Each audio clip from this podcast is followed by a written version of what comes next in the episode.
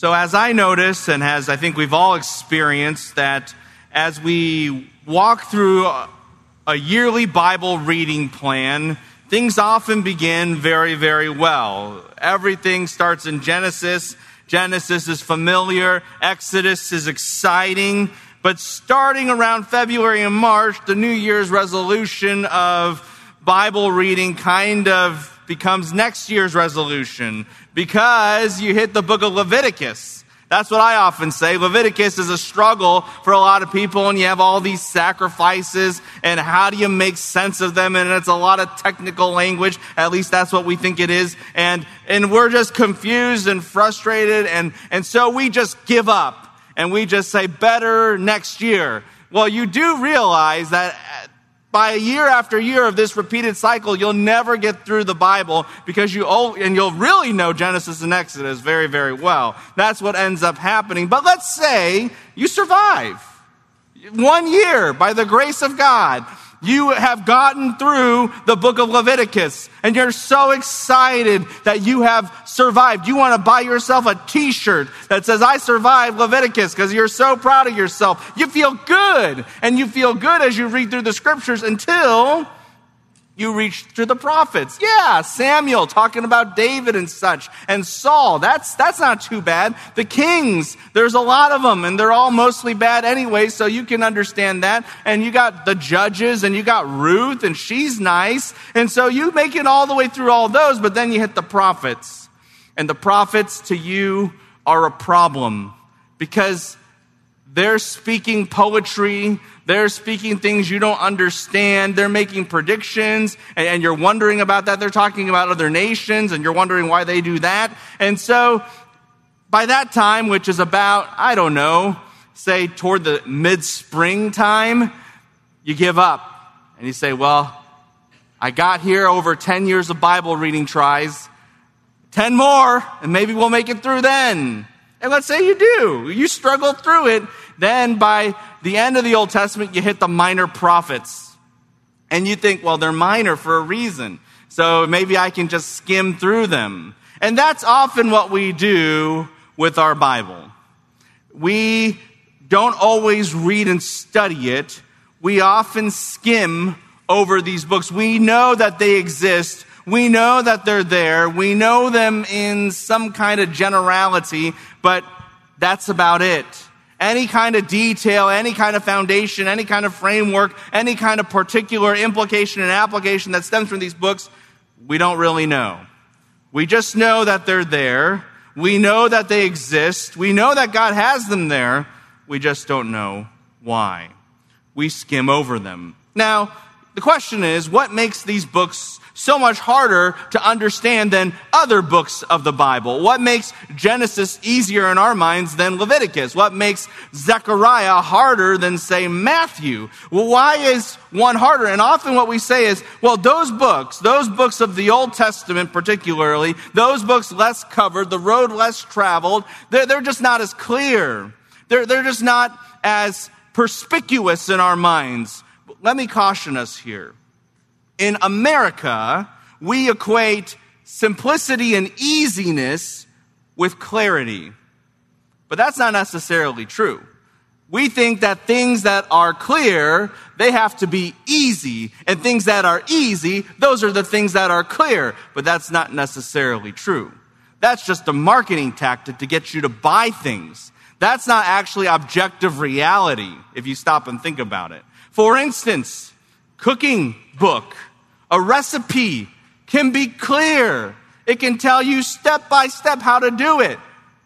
But for people like me who can't even boil water or use a microwave, it's not easy. But if I said this recipe, because to me it's not easy, is not clear, that's not true. It can walk you step by step through something. The problem is not with the recipe, the problem is with me. Likewise, there are some people in this room that love math.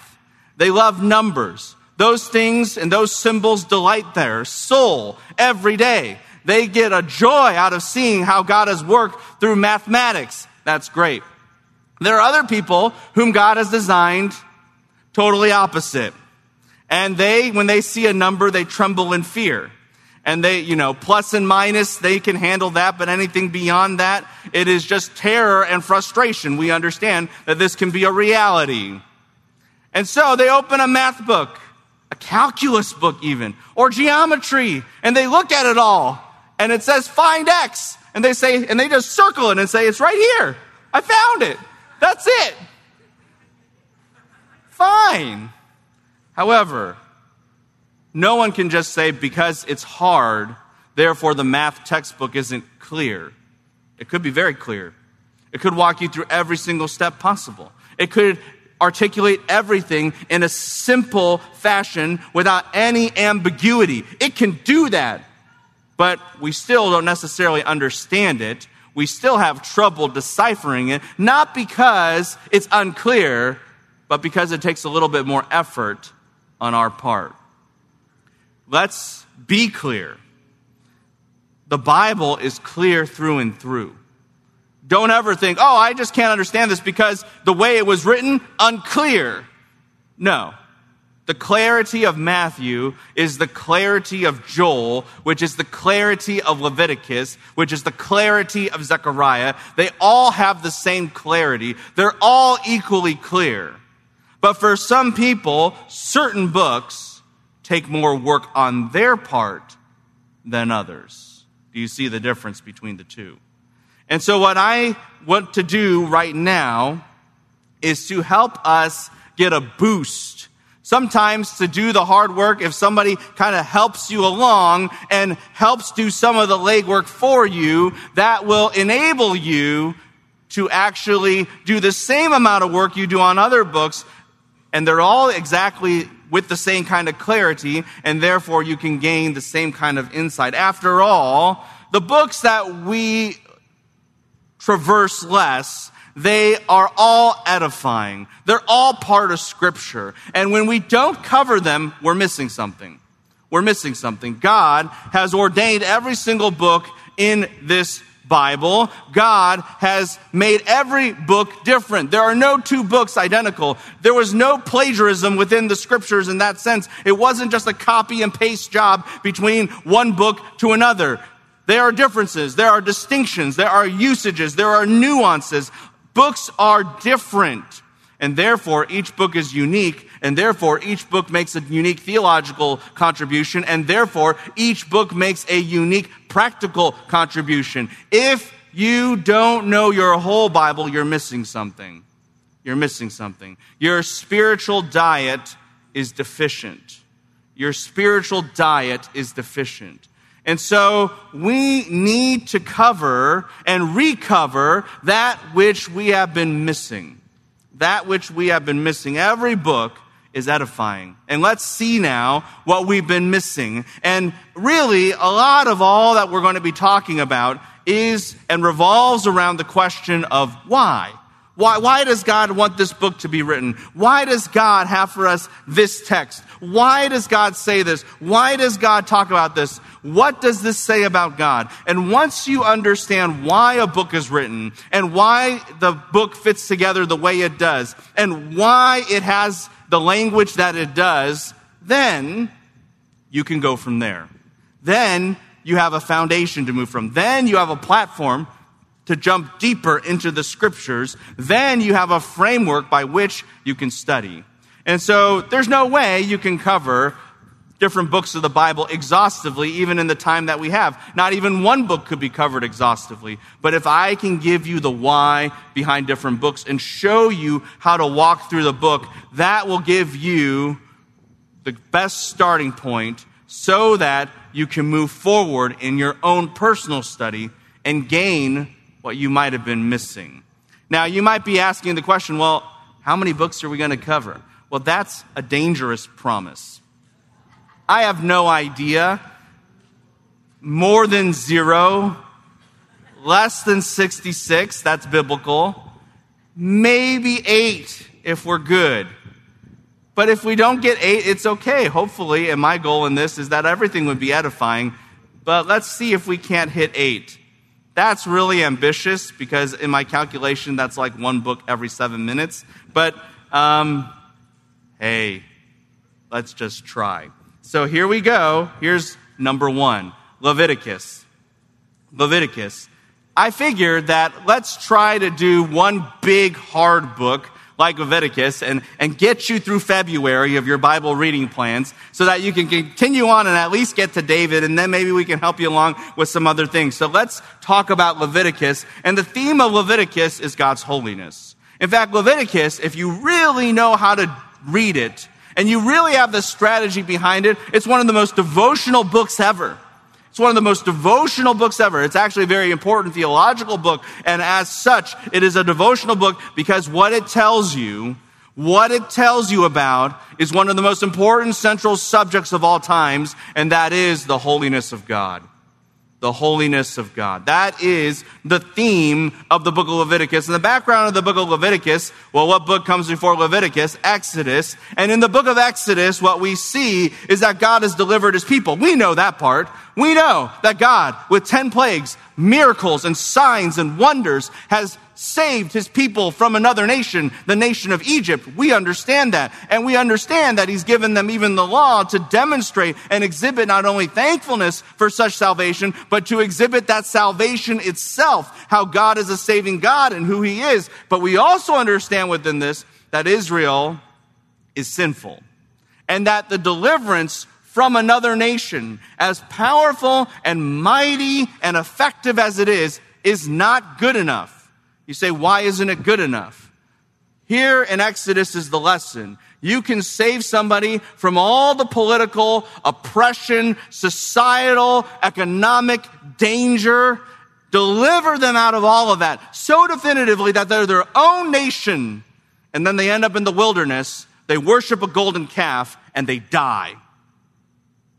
What does that show you? Physical deliverance is never good enough.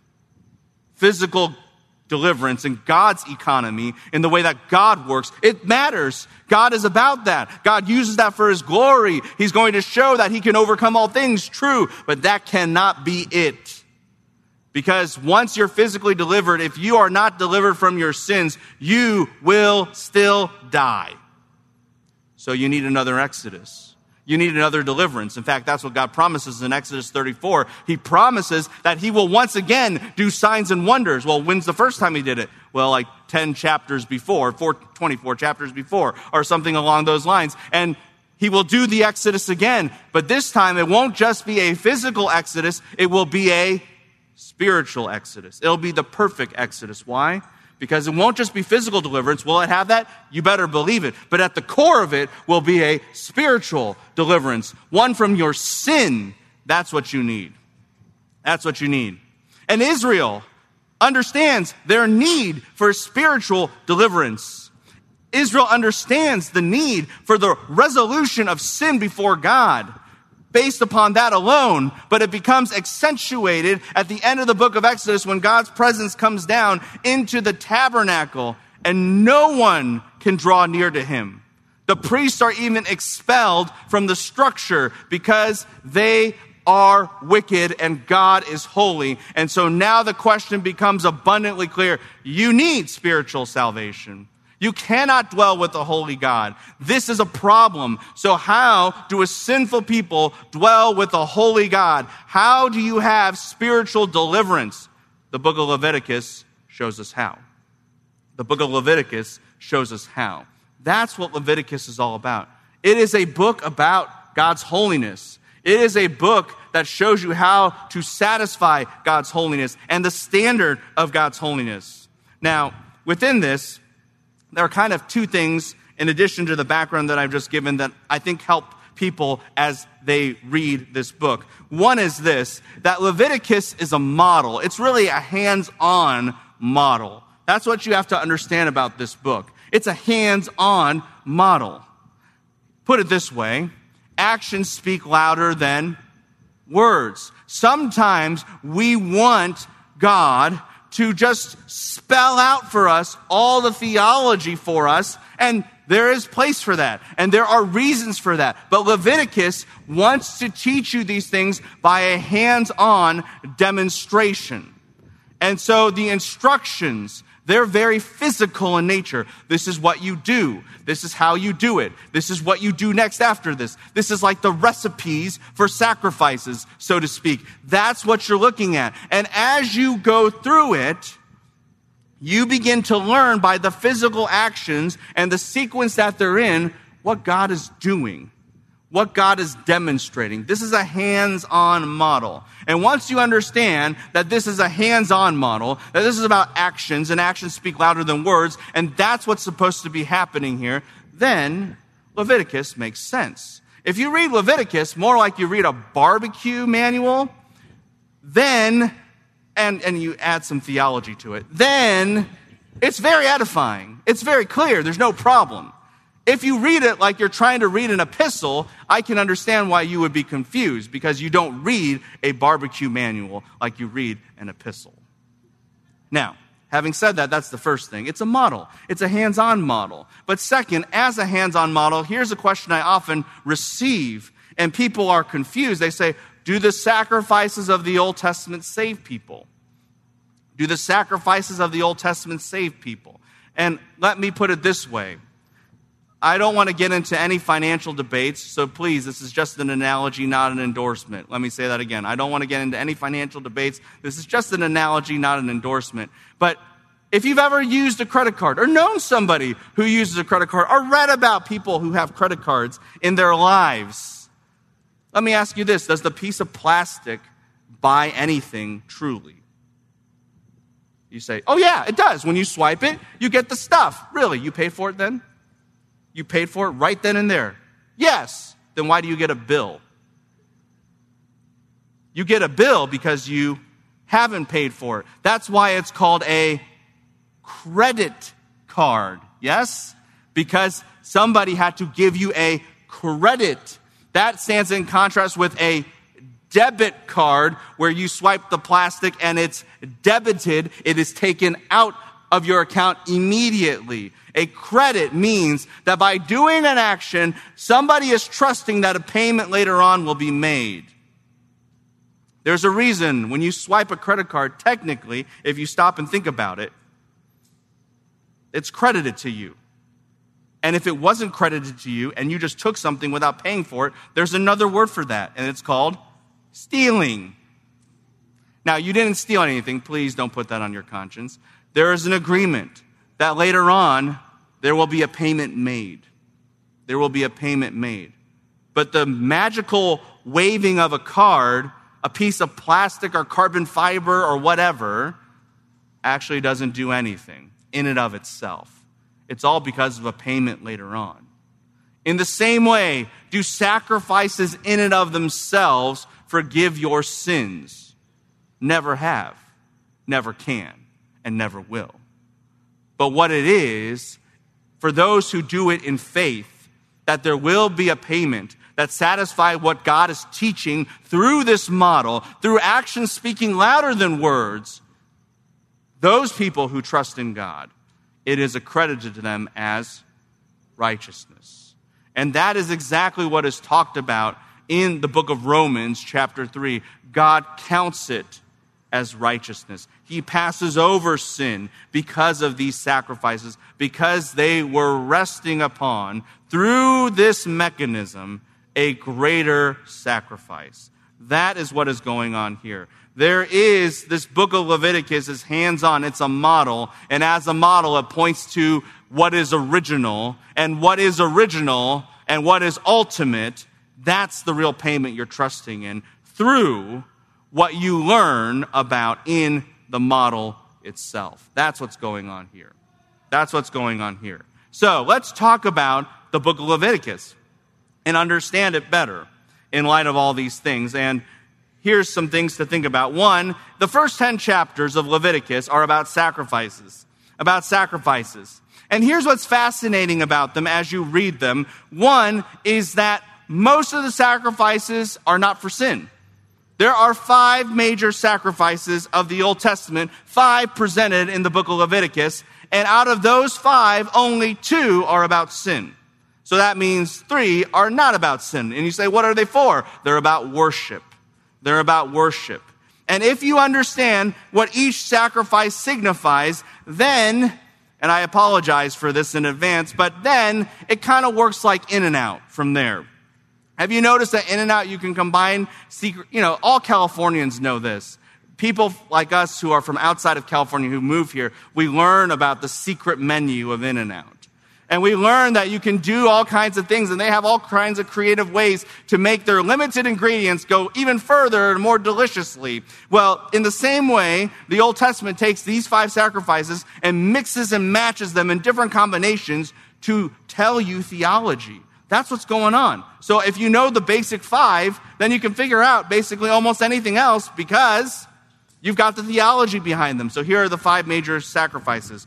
The first one is a burnt offering, where the whole offering is burnt. It's not hard to remember. There aren't creative titles here. They're just pretty simple. So the burnt offering is where the whole offering is burnt, and it shows one's dedication to God. Why? Because just as it is all burnt unto the Lord, you are showing you want to be so dedicated to the Lord. Fair enough. Second offering is the grain offering.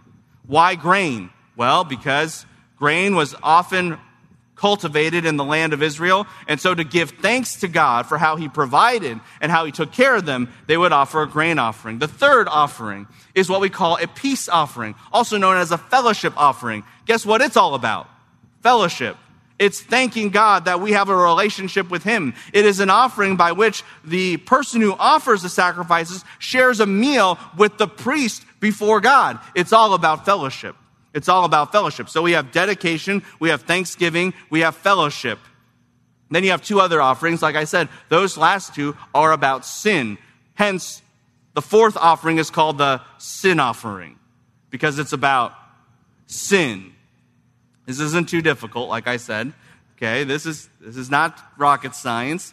This is the sacrificial system. So this is the sin offering. It's about sin. And the final offering is a guilt offering. And you say, what's the difference between a sin offering and a guilt offering? The guilt offering includes times when restitution has to be made. Involves times when repentance deals with how you sinned against God or your neighbor in a way that has injured them, and part of repentance is making that right. And so restitution, uh, guilt offering deals with that combination as opposed to a sin which does not necessarily require restitution in some kind of economic fashion. And, and it is interesting, and just FYI, do you remember Isaiah 53 where our Lord is a suffering servant, is the suffering servant, and he offers himself in substitution for us? It says this, that he would offer himself as a guilt offering. Did you hear that? The Bible chose those words carefully because what's the maximum kind of sacrifice that covers sin and everything beyond that? It's the guilt offering. It's not just that he was a sin offering. That would be true, but he's also the what? The guilt offering. Why? Because he dealt with sin and its consequences. He dealt with sin and its consequences on the cross for his people, for those who are in him.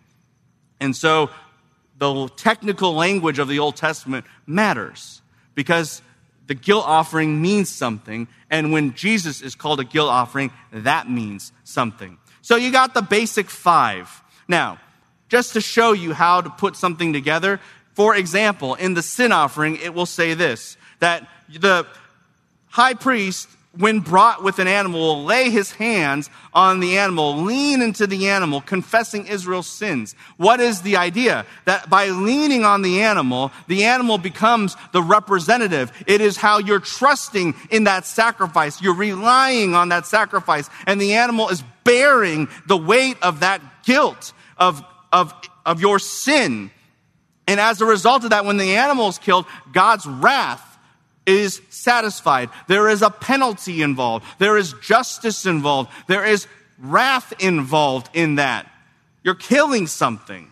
That should tell you about the nature of God's holiness. That should tell you about the nature of God's holiness. And within that, it says this, that the priest then should then offer the animal as a burnt offering and retain part of the animal for a peace offering. You say, why? Because after you kill the animal. Yes, your sins are forgiven. God's wrath has ended, but now it's not just about removing sin, it's about being right.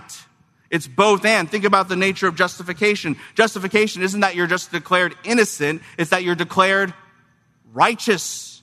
And so in the sacrificial system, in the process, yeah, you got to deal with sin. We see that. And then you offer it to show burnt offerings demonstrate that you are dedicated to God. So now you've dedicated your life to Him in righteousness. And then you have a peace offering offered. Why? Because now you have peace and fellowship with God. Does this not sound like Romans 5 1 a little bit? Therefore, having been justified, we have peace with God. How did Paul get that progression? Well, that progression is locked in to the very way that God satisfies his holiness in salvation as depicted, actions speak louder than words, in the book of Leviticus. That's what's going on here. Walk through the steps. See how the basic five sacrifices are being knit together to communicate a theological process and a theological procedure and message. And there's a lot of theology there. There's a lot of theology there. And there are strict rules for the worshiper and the priest. Why? Because, and this is important, the way you become holy must be holy. That's what Leviticus 1 through 10 testifies. The way you become holy must be holy. You can't just do the sacrifices any which way you want. You can't just go about salvation any which way you want. It has to be done God's way because it has to satisfy Him and He is perfect and He has a perfect standard. So you cannot just go arbitrarily through. And the classic example at the end of Leviticus 10, or at the end of this passage in Leviticus 10 that demonstrates this is Nadab and Abihu. They offer strange fire. What's strange fire? It's simple. It's fire that deviates in any fashion from what God prescribed. You say, how could you make fire deviate? I mean, fire is just fire. Well, it was done in a specific way. Incense with a specific mix in a specific process. You mess up one step, it's strange fire. And what happened to them? They became the sacrifice. That's what happened to them. You don't offer the right sacrifice, you become the sacrifice because God has to have a sacrifice to satisfy him. So it's you or someone else. And Le- Leviticus 10 is a reminder worship and the way you become holy must be holy.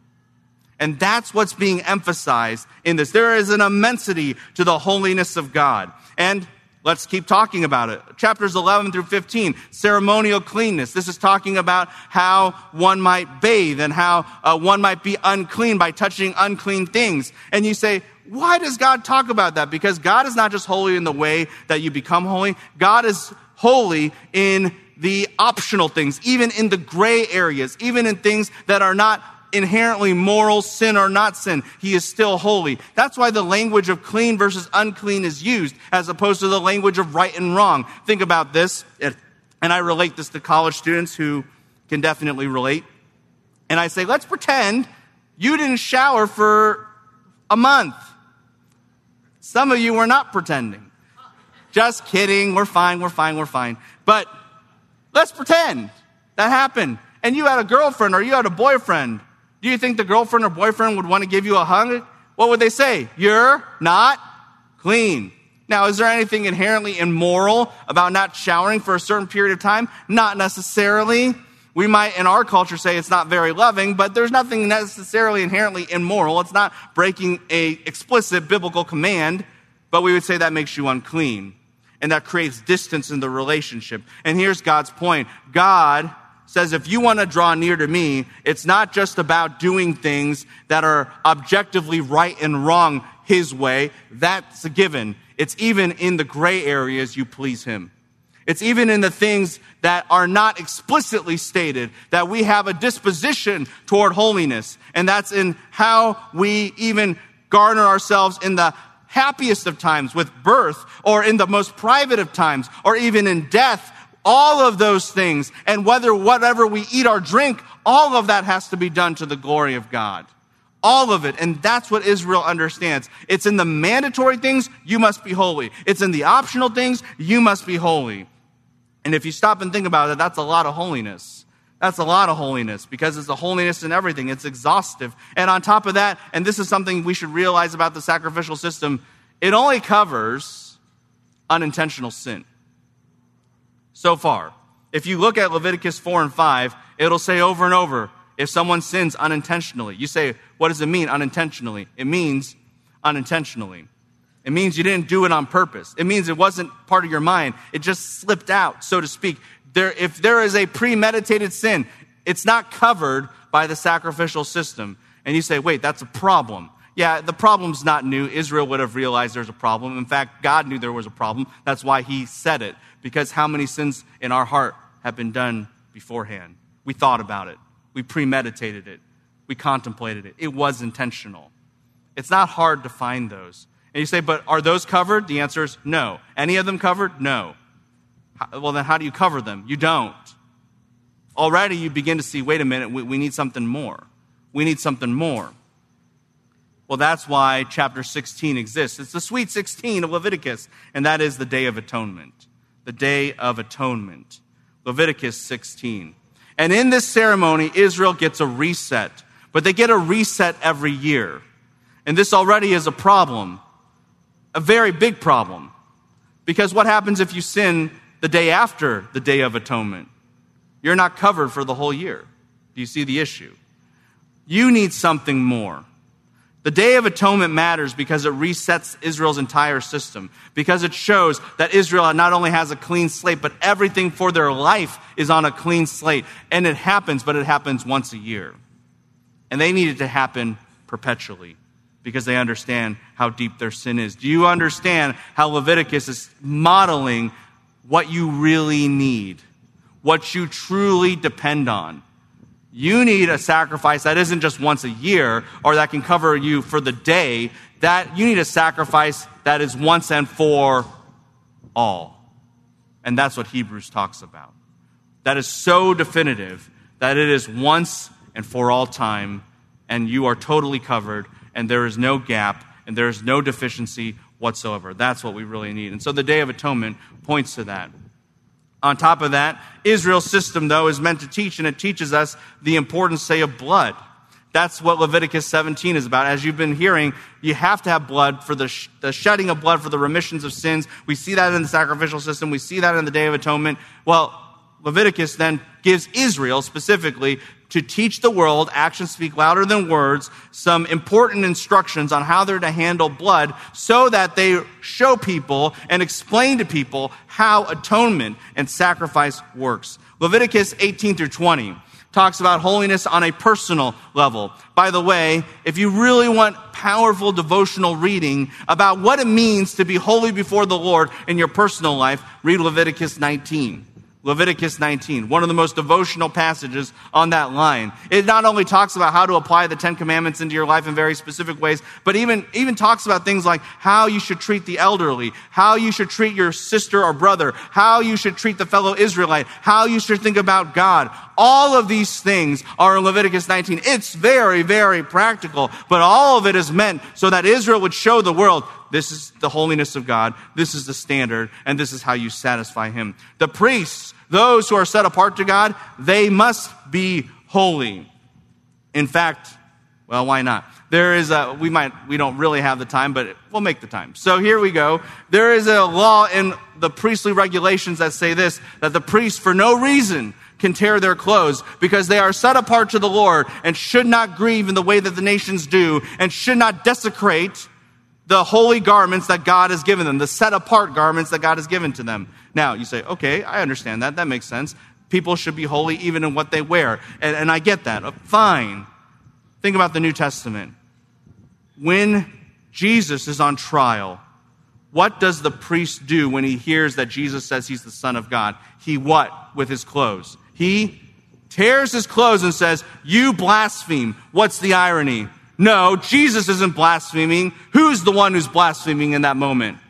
The priest. He's broken the law that shows he has desecrated what God has given to him. He is the worst hypocrite on all, of all. And really, as you'll see in the Gospel of Matthew, for example, who really is on trial? It's not Jesus, it's Israel for treason.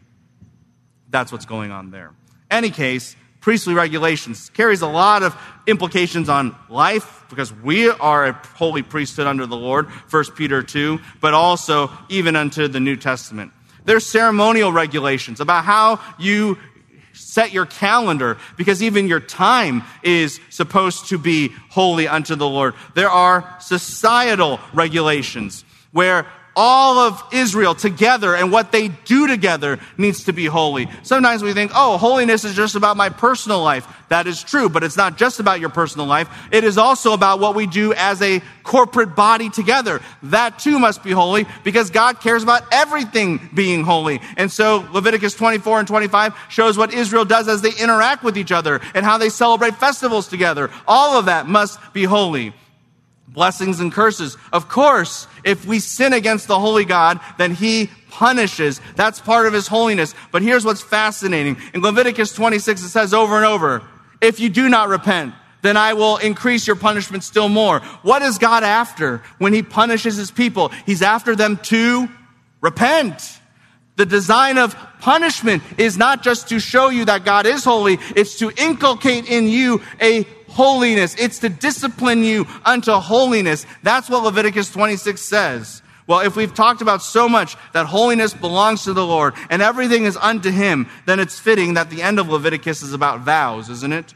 Because the whole point of a vow is something set apart to God. And if God has made life so much set apart to Him, if He is whole, so holy, since He is so perfect, any promise you make unto the Lord, we should keep it because it's something dedicated to Him. It's something set apart to Him. It is something that is holy unto Him, and He is truly holy. The book of Leviticus is a book about the holiness of God through and through.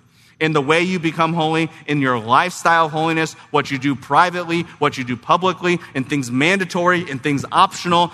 It is all about holiness, and it points to God's ultimate resolution of holiness in a once and for all sacrifice unto Himself. This is a devotional book. This is a necessary book. How do we defend that when Jesus died on the cross, he died in our place to satisfy God's wrath? We say it starts from the very beginning. It starts from the book of Leviticus. Well, there are some other books we want to cover. Praise the Lord, we got through one. So, mission accomplished. Here's another one, the book of Obadiah. Turn there. From this point forward, we're going to be in the minor prophets to help make them more major because they're really not minor in the sense of significance. They're really major in the sense of significance. And Obadiah is a majorly important prophet. The theme of Obadiah is God's vengeance. It is God's vengeance. And let me provide the background. I had a mentor who once said that the book of Obadiah is a bitter battle between brothers a bitter battle between brothers. What you're looking at here are two twins, Jacob and Esau, and their subsequent nations, Israel and Edom. And God, to show his elective power, to show his power of sovereign choice, he takes twins and he says one will have one destiny and the other one will have another destiny. Twins are so similar. They're so alike you would expect them to be basically the same. What and who makes the difference in their life and in their children's life and on an international scale? That life, God. And so God, to demonstrate his sovereignty, he takes two that for everyone and every thought and purpose, everyone would think are identical, and he makes the difference between their identities in that regard. And God makes that promise that the older will serve the younger, that Israel will triumph over Edom. That's a vital part of his promise. And it looks great. And throughout Israel's history, they see that until this moment when Obadiah is written. Because the moment Obadiah is written, Israel has experienced its first major defeat by Edom. And they're wondering, God, did your promises fail? God, what are you doing? I don't understand. I can't see it. God, do you even care?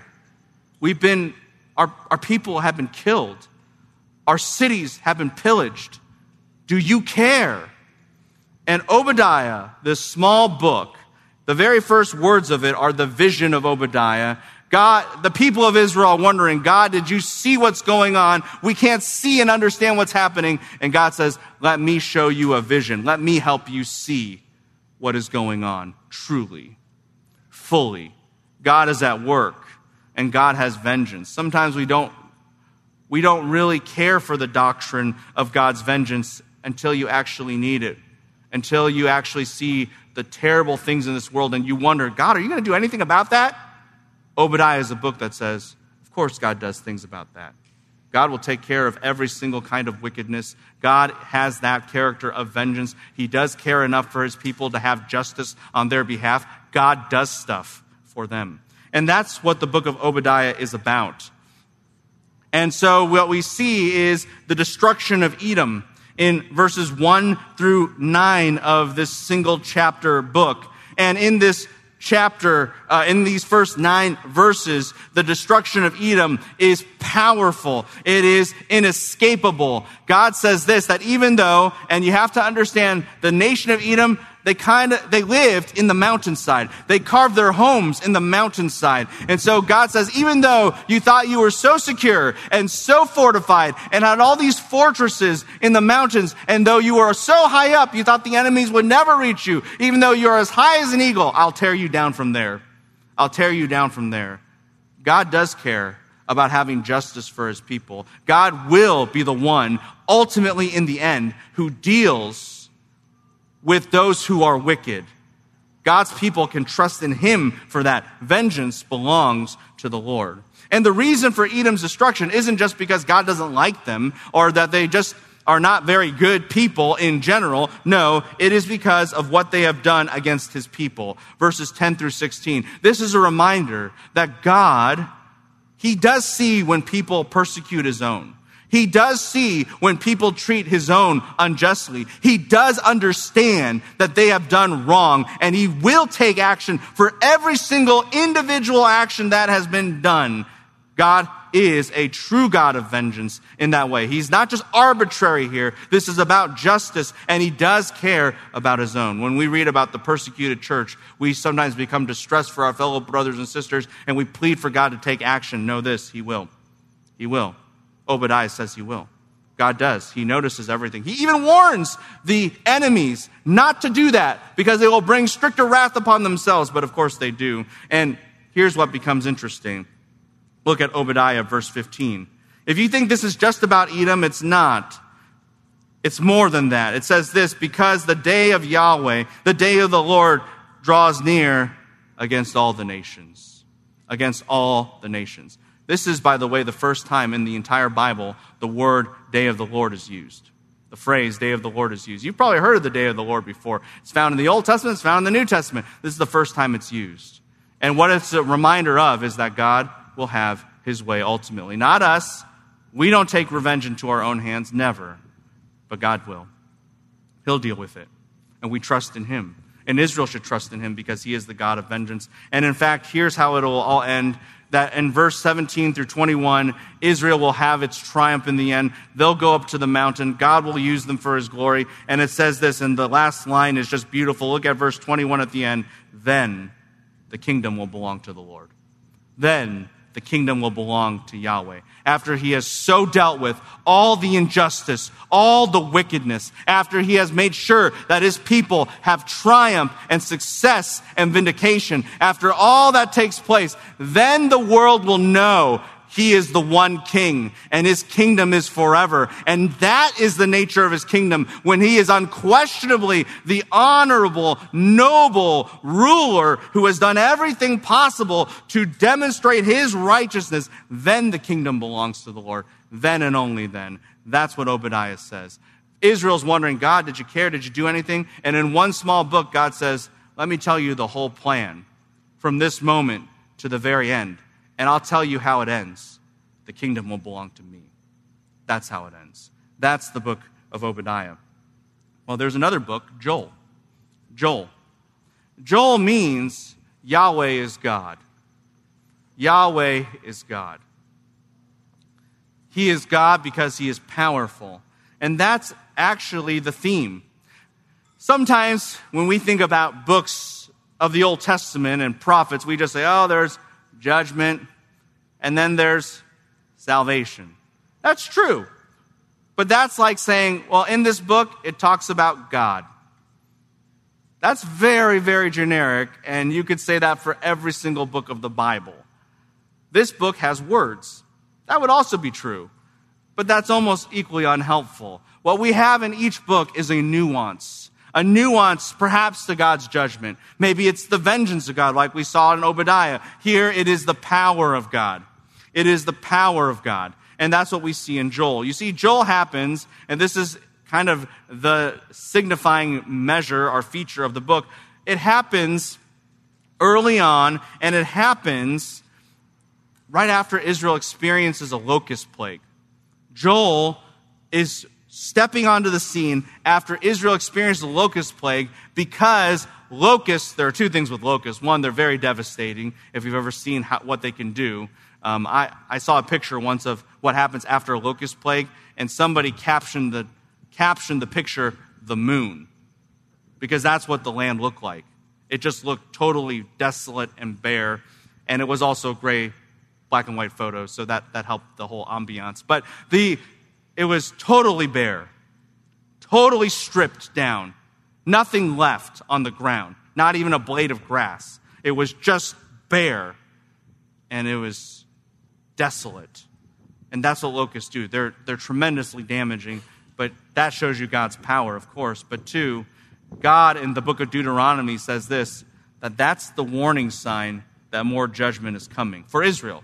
God even tells them this is the warning sign. Sometimes parents tell their children warnings. I'm only going to tell you one more time, and then the judgment is coming.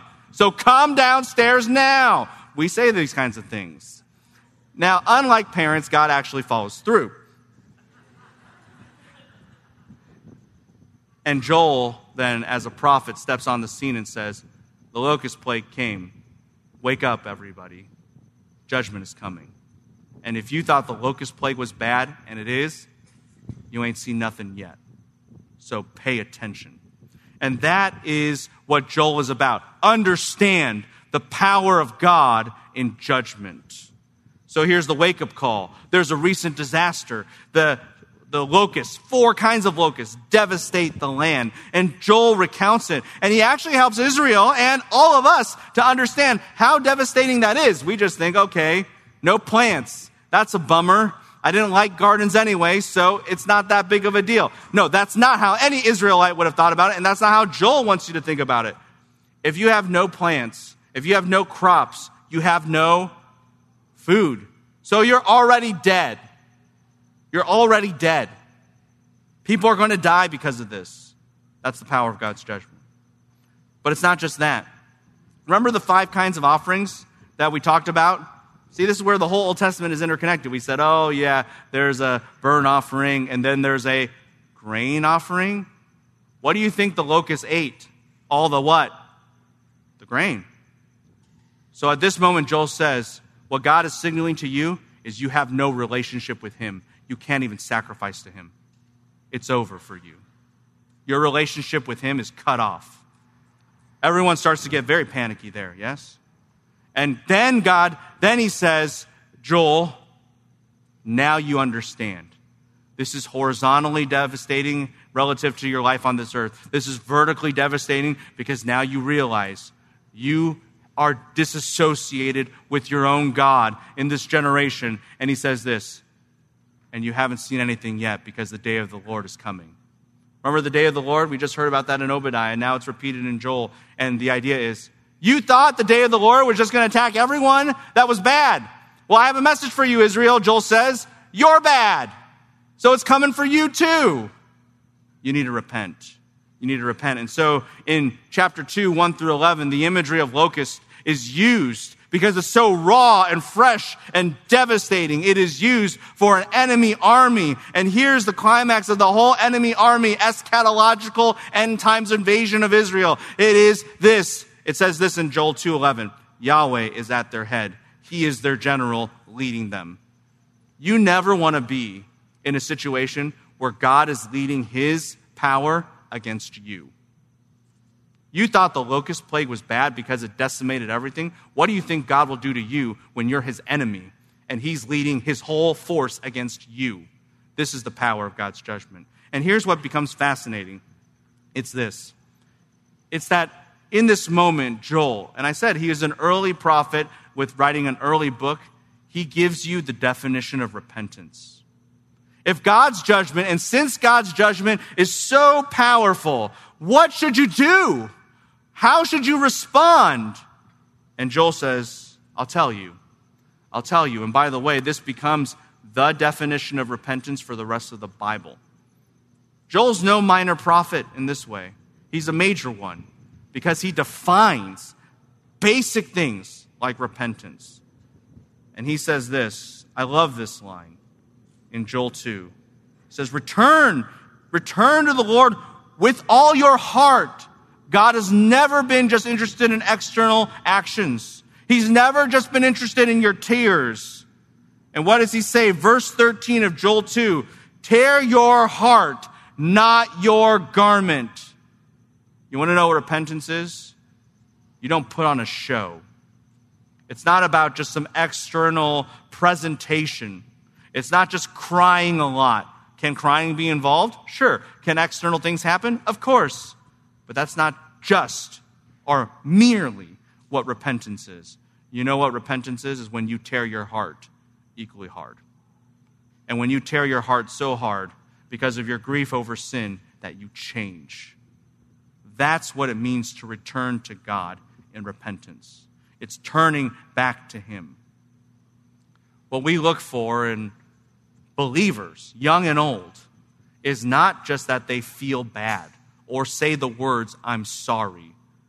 We look that from the inside out, they've been wrecked over their sin to the point where they are turning their life around to God by His grace. That's repentance. Tear your heart, not your garments. God is never satisfied with a mere show. He is never satisfied with mere externalism.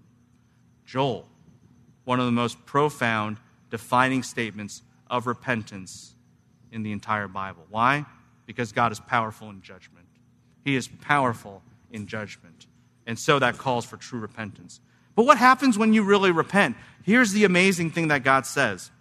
And He says this that He's going to restore His people Israel. All the power used for judgment can be used to restore them. And it's amazing what takes place. They will be materially restored. You say, when is this going to happen? It's going to happen in the end times. You say, why not now? Because Israel hasn't repented yet. And you say, when are they going to repent? That, that's for a different book. That's Zechariah is going to talk about that. And we might talk about that too if I stop asking myself questions. So here we go. Israel will be restored in the end times. They'll be materially restored. And we can see that in, in Joel 25, 2, 25 through 27. It's wonderful to hear this. And it says this that he's going to restore all the years which the locusts ate. What's the idea? All the damage that God did before to get their attention, to judge them righteously. Everything that the locust consumed, everything that was consumed by fire, everything that was consumed before, God can turn it all around. And everything that they lost, they will re- be regained. And you say, how can God do that? Because the God who has the power over judgment has the equal power over their restoration. And it's not just a material restoration. What's central to this is a spiritual restoration. God says he will pour out his spirit upon all his people, and they will have the most intimate relationship with him. This is the new covenant. In fact, we get a taste of this in the church. Do you remember in the book of Acts, it talks about how God pours out his spirit on the day of Pentecost?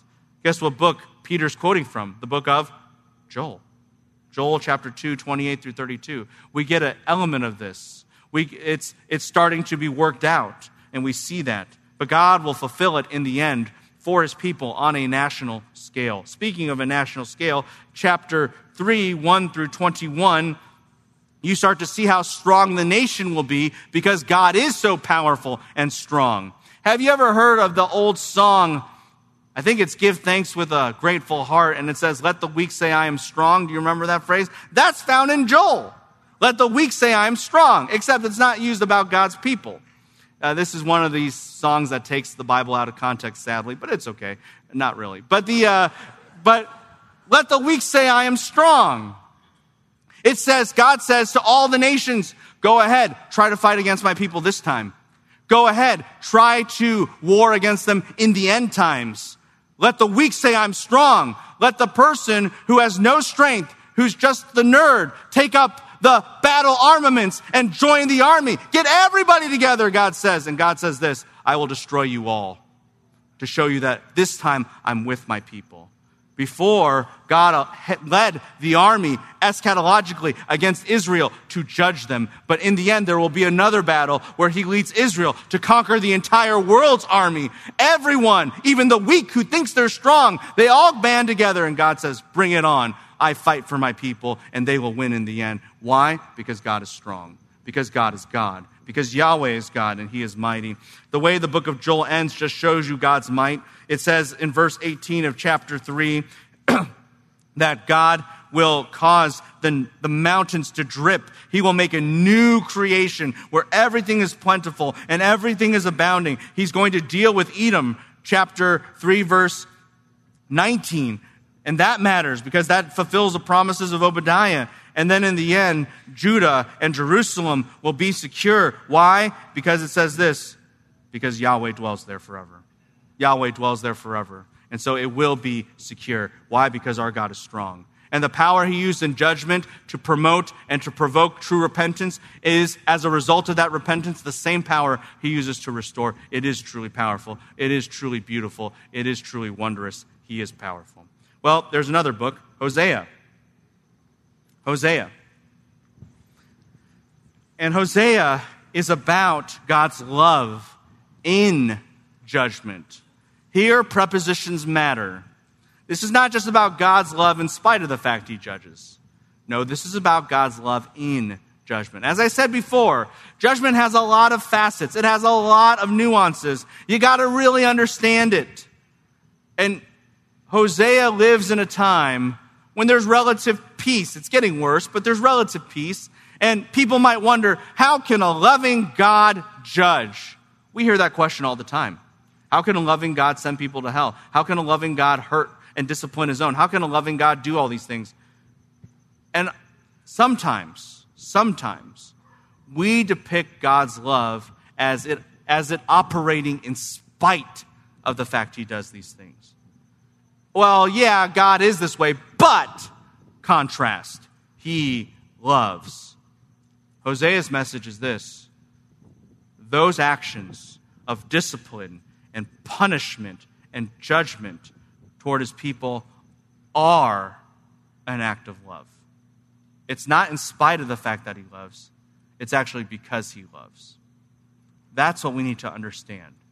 Love is in these actions.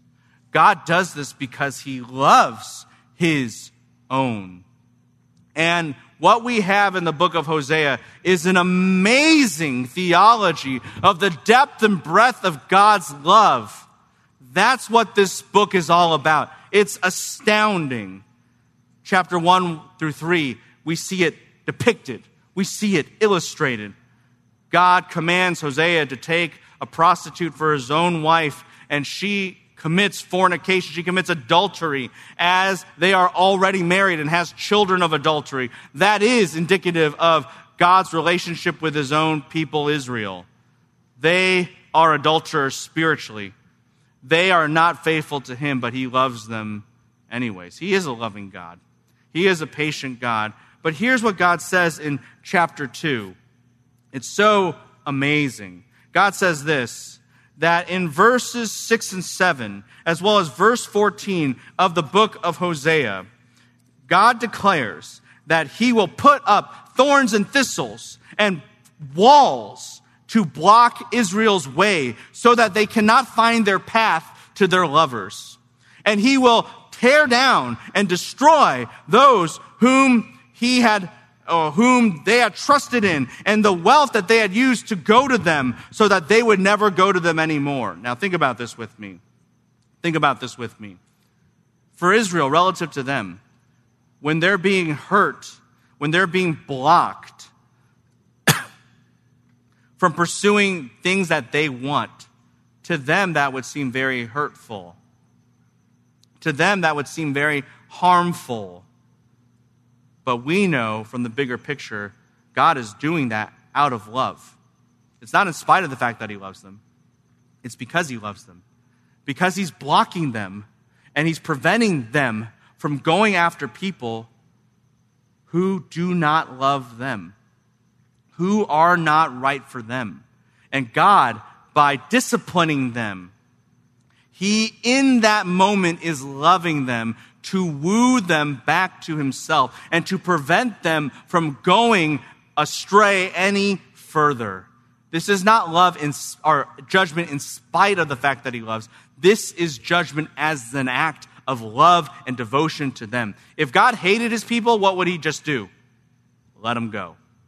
Let them go and let them die. But he doesn't do that. The intervention seems harmful from Israel's perspective, but objectively, it is actually love. And then God says this finally, when they finally, that is Israel, when they finally realize they have no wealth, they're shameful, they're despicable, they have no recourse, then God says this. Verse 14. Verse 14, he says, I will woo them, and I will walk with them, and you will come to me in the wilderness, and I will speak to your heart. Say, what's that about? after finally they learn that everyone they had whored after, they were all so wrong for them, God will appear to them, so to speak, in the wilderness. Why the wilderness? Where did they first kind of meet with God? After the Exodus. They were in the where? The wilderness. God says, Israel, let's start over. You and me. Now you know. I was always the one for you. Now you know. I always loved you. Now you know that you were always supposed to love me, and that was the best thing ever for you. Let's start over. He will speak to her heart and draw her to himself. Now that's love. It's love to endure an unfaithful people. It's love to pursue them with all your heart. And it's love after they have disgraced themselves and you've had to discipline them to take them back and start over as if the slate is clean because it is in his son. That's love. That's love. And Hosea tells that story. You have to see it in somebody's life. You have to see it and sometimes depicted in such a radical way to get people's attention. But Hosea doesn't just depict it, he describes it. Chapters 4 through 14 kind of give you the anatomy of what it means to not love God sadly. I think sometimes we do need some lessons on this. What are all the ways, and, and, and we often don't think of sin like this, but we should, that sin is spiritual adultery. The Bible makes that clear. Here's a whole book dedicated to it. What's the components of that? And here's the first component it's internal. It's internal to the relationship. When you don't know God, you don't love Him. Look at Hosea chapter 4 with me says this Listen, hear the word of Yahweh, sons of Israel. He has a contention against those who dwell in the land because there's no truth, no loving kindness, and what's the final phrase? No knowledge of God. If I was doing marriage counseling, you know that there's a problem. If somebody gets in and they say, okay, introduce yourself, and one says, hi, I'm so and so, this is my husband, and the husband says, hi, I'm so and so, I don't even know this lady. I don't know who she is. Do you have amnesia? No. She's your wife. Never knew that. Never knew her. Had no idea. Now you have problems. Don't worry, I've never encountered a situation like that. That's very, very extreme. Except that's Israel's problem. And that can be your and my problem. No knowledge of Yahweh. If we asked you, do you really know God? Do you know him well? Do you know and understand him? And you say, I, I barely know him. Then how can you love him? How can you love him? How can you love somebody you don't even know and you're not even interested in getting to know? How can you say you love somebody like that? That's God's question. That's God's question. Verse 6. He says this You've forgotten everything. You've forgotten him. How can you say you know him? My people are people that are like those without knowledge. because knowledge is strange and they've rejected it. So I've rejected you. And they've done this in all kinds of ways through their actions. They've shown they don't really care. They've engaged in all kinds of types of sin, every type of people, women and children and husbands and wives. Chapter 4, 1 through 14 demonstrates that. And chapter 5 tells you what's so dangerous when you stop knowing God? What's so dangerous when you just carelessly pursue sin instead of actually pursuing the knowledge of God? Chapter 5, verse 4, it's one of the most haunting statements. Your unfaithfulness does not allow you to return to your God. Think about that. Your unfaithfulness does not allow you to return to your God. Now you're in trouble. When you don't want to know God, you won't. And that's the problem. And that's the problem. So, what's the solution? Chapter 6, verse 1 through 3. So simple. Know God. Let us turn to the Lord. Let us pursue him. He may have struck us, but he will bind us and heal us. He will revive us on the second day. He will raise us up on the third day. You say, wow, that kind of sounds familiar. Raising somebody on the third day. When did that ever happen? Sunday school answer Jesus. Yes, it's true in this case. Jesus is the proof that God will raise his people from the dead. In fact, if you want to talk about the most powerful kind of love, and, and I've got to keep going, so I'm just going to say it right here. You want to know how powerful God's love is? It's this. In marriage, which is being illustrated and used as an analogy in the book of Hosea, it's till death do us part. We know that. It's till death do us part. After someone dies, you're even okay biblically to marry someone else. It's not considered adultery or sin. Romans 7 is a good example of making that clear. But you know what God says? Israel, you deserve to die. You committed adultery. But I love you so much, I will what? I will raise you from the dead because I love you. And I will make sure that death will not even do us part. God's love transcends any human love. God makes marriage the highest human love to demonstrate the transcendence of His almighty, divine, original love. Because His love never does us part. That's the power of His love. And so there is great hope. You can repent, turn back to God. Even if death is there, it will never separate you from Him. That's how much He loves us. Well, there's another aspect of the problem of love, and it's this. It's not just whether or not you know God, that's internal. It's how you treat everybody else, it's external. If you love someone in a marital relationship more than your spouse, we have a word for that. It's called adultery. And so God says this to his people Your problem is this you love everyone else more than you love me. And that's a good question to ask, isn't it? What do you love most? If you are trusting in other things, are seeking other things, are pursuing other things outside of God, you love those things more than Him. And that's what chapter 7 is all about. Israel's heart's like an oven on fire, pursuing other things. And so God says, I will judge you. I will judge you. You're, you're so corrupt. You need to be judged. And you're going to find out the hard way that those people that you pursued, they're going to hurt you. Chapter 9, verse 1, so don't rejoice. And in chapter 10, you're going to find out that your idols, they're just idols. You're going to learn the hard way just so that you understand that you should never love anything more than you love God. But here's the beautiful thing just like the first part about our knowledge or lack thereof of God ended in hope, so the second part about external love to God, really making sure we don't love anything more than Him, it'll also end in hope. God says this that He did originally love His Son. Out of Egypt, He called His Son. And for that very reason, there will be a second Exodus. He will redeem them again. And that's what we see in chapter 11. And in fact, what God says by way of illustrating this as he gives them a, a kind of final tale of his love for them. It's, he tells about all that he did for their ancestor Jacob, how he cared for them, how he loved him, and that made all the difference for Jacob in the whole world. And they should have known that God has always loved them, and that love is what makes the difference, and so they should turn to him. And that's how chapter 14 ends. Chapter 14 is is a beautiful chapter of how one repents to to God. And it says this Assyria will never save us. Egypt was never meant for us. Why? Because there's no one but you, God. And that's true love for God. Hosea is a book about God's love in judgment. He loves his people. He'll even raise them from the dead. Death won't even separate them. He loves them that much. And that's what we see in the book of Hosea. By the way, it's even quoted in the New Testament O death, where is your sting? Hosea chapter 13. It's about the resurrection. Nahum.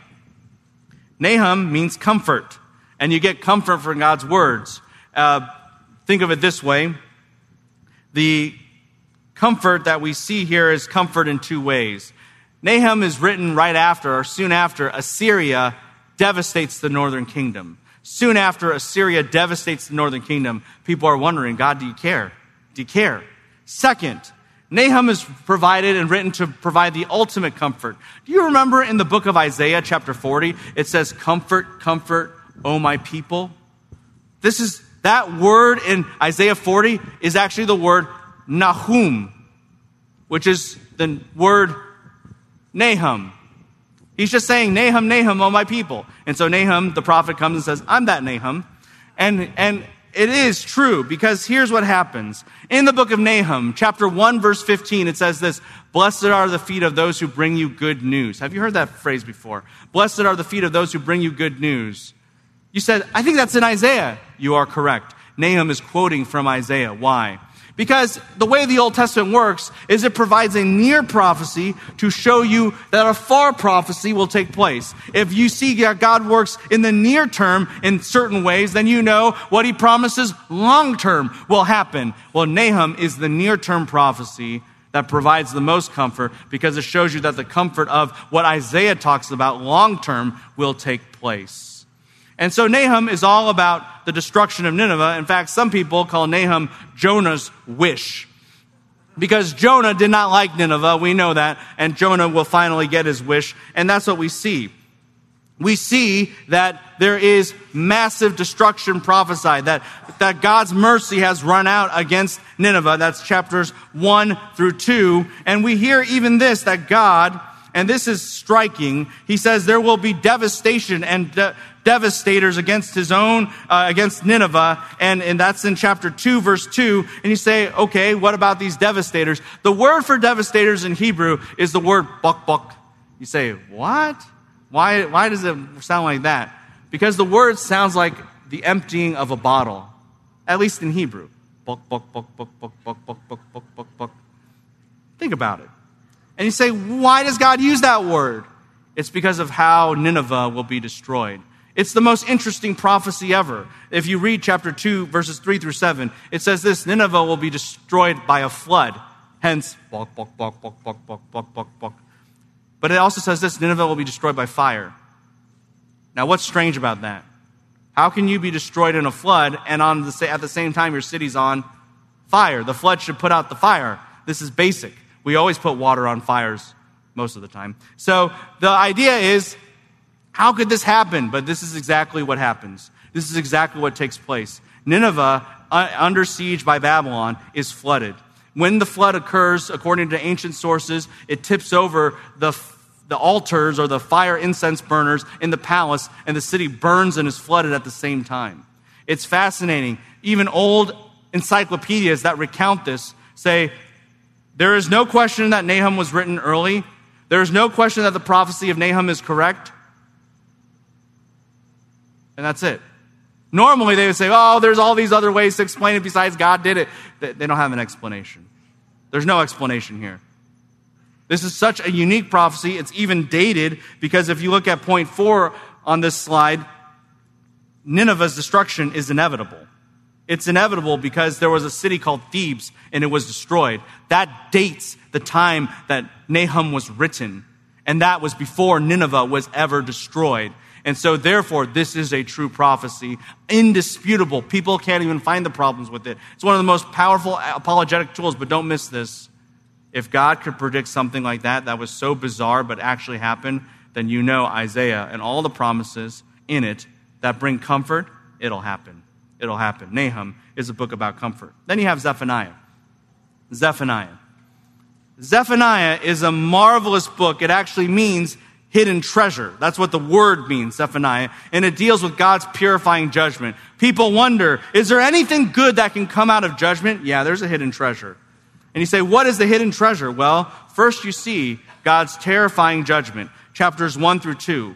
Then in chapters 2 through 3, you start to understand how God's judgment does things. Because, it, because these bad nations that are judged by God, they're removed from the scene and Israel takes their land. Like the Philistines. Do you remember? David and Goliath. They could never conquer the Philistines. They always had trouble. Finally, because of God's judgment, they can take their land. They can, they can start to have what is fulfilled to them. That's a hidden treasure within God's judgment. But an even more hidden treasure within God's judgment is found in chapter 3. As God not only judges the nations, he judges his own people. And he says this, that they will have pure lips. They will have pure lips. They will be refined people. And you say, okay, I understand the hidden treasure of God's judgment is that it chastises and refines us. True. But it goes one step beyond that. You see, in the book of Zephaniah, at the very end, chapter 3, verse 17, 3 verse 17, it says this, because Israel is a people of purified lips, chapter 3 verse 9, and chapter 3 verse 12, God will come down and sing. He will come down and sing a song. Now, I like what we do here at Grace in the worship center. I like our music. It's majestic. But could you imagine if the Almighty God came down from heaven and out of joy he sung. I think that might rival Jubilant and Phil Webb a little bit. That's the hidden treasure. God will purify his people, and there will be such beauty and joy that God will sing. And it will be the most amazing and memorable moment of all history. That's a hidden treasure. Haggai Haggai means my feast. say, what number of book is this? Book seven. Hey, it's not bad. So, if we do two minutes on this and three minutes on Zechariah, then we'll be, you know, all good. So here we go. Faithfulness to a faithful God. Haggai is a simple book. The book means my feast. And Israel is just wondering, does our obedience matter? Does it mean anything?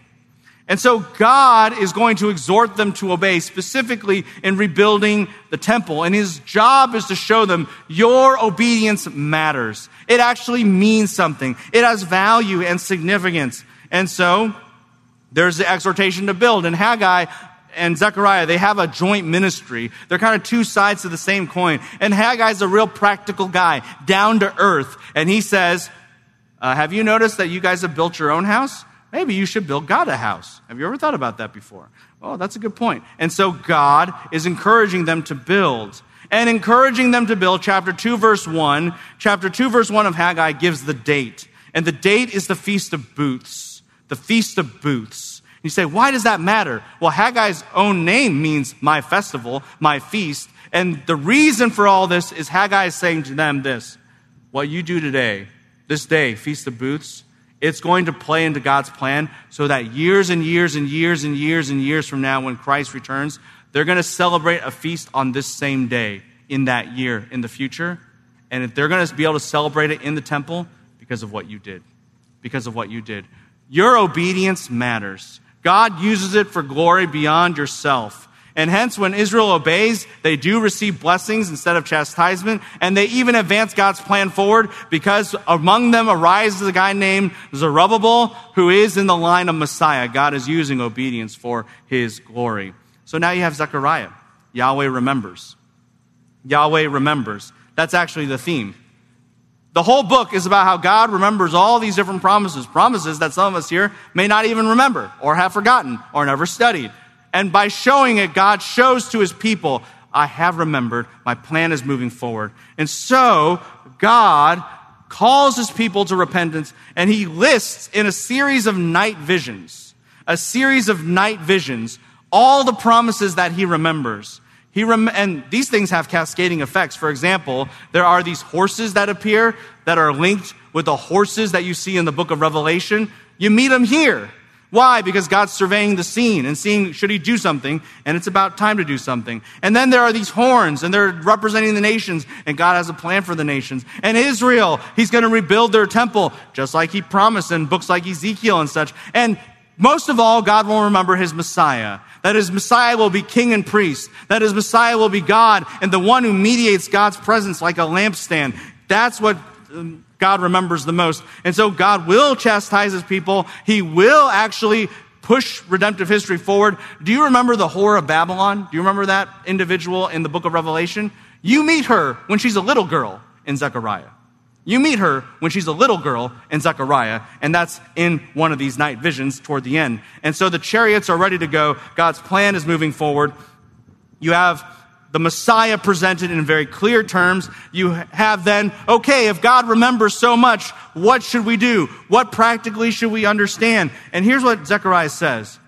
And he asks on behalf of God. When you worship God, when you fast, when you pray, God asks this question. Chapter 7, verse 5, he says this Did you pray for me? Did you pray to me? That's the question.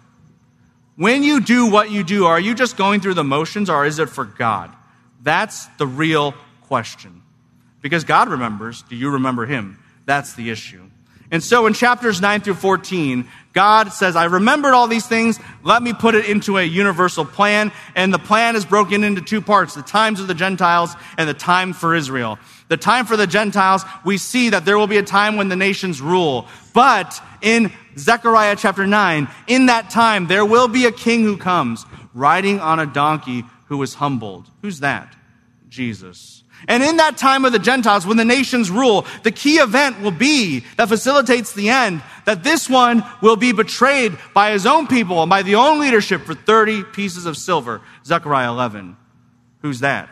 Jesus. And this one, because he's betrayed, God will judge his people by raising up a false shepherd to rule over them for a period of time. Who is the false shepherd? The antichrist. Everything starts to come together. And in chapter 12 through 14, God says this, and then I will come to my people, and then they will mourn over the one they have pierced, chapter 12, verse 10, and that is God Himself, the Lord Jesus Christ. And who do they pierce? Him on a cross. They will mourn for him. There will be repentance. There will be change. And in the end, God will return on the Mount of Olives. Why on the Mount of Olives? Because the Mount of Olives was always a place where Israel ran away in defeat. It was always a place where Israel ran away in defeat. Now God comes breaks the Mount of Olives. Why? Because defeat has been swallowed up in victory. And it says this that there will be one day, a new day. Why? Because there is a new creation. And it says this Yahweh's name in the world will be one. Why? Remember what God said in Deuteronomy? Hear, O Israel, the Lord our God, the Lord is one. Finally, that will be fulfilled as everyone in the whole world recognizes there is one, and He is Yahweh, and He is God, Christ, and the Spirit. This is Yahweh. He is one, and there is no other. God remembers. Well, we've covered eight books, some quicker than others, but they're all edifying books, are they not? You learn so many lessons. God remembers. He, your obedience matters. He loves. He has vengeance. He cares. You learn all these different prophecies and why they matter. And they all have a reason. And it helps you not only continue to study the books that we covered, but I hope it gives you courage to study the books that are less covered. There are tons of resources available. By the way, even in the bookstore, a good book on Zechariah is a book by Charles Feinberg, and it is in the bookstore for sale. The bookstore wanted me to tell you that. And so it just, it just reminds us that resources are available. Dr. MacArthur has preached on so many books of the scriptures, it will help you. Uh, I even have my lectures on the whole Old Testament online for free in case that would help you. There are resources for you to help break the ice with these books, but there is great beauty of discovery. Go to these books. You're missing something in your life if you don't have them, and there is rich truth because this is God's Word. Thank you for your time.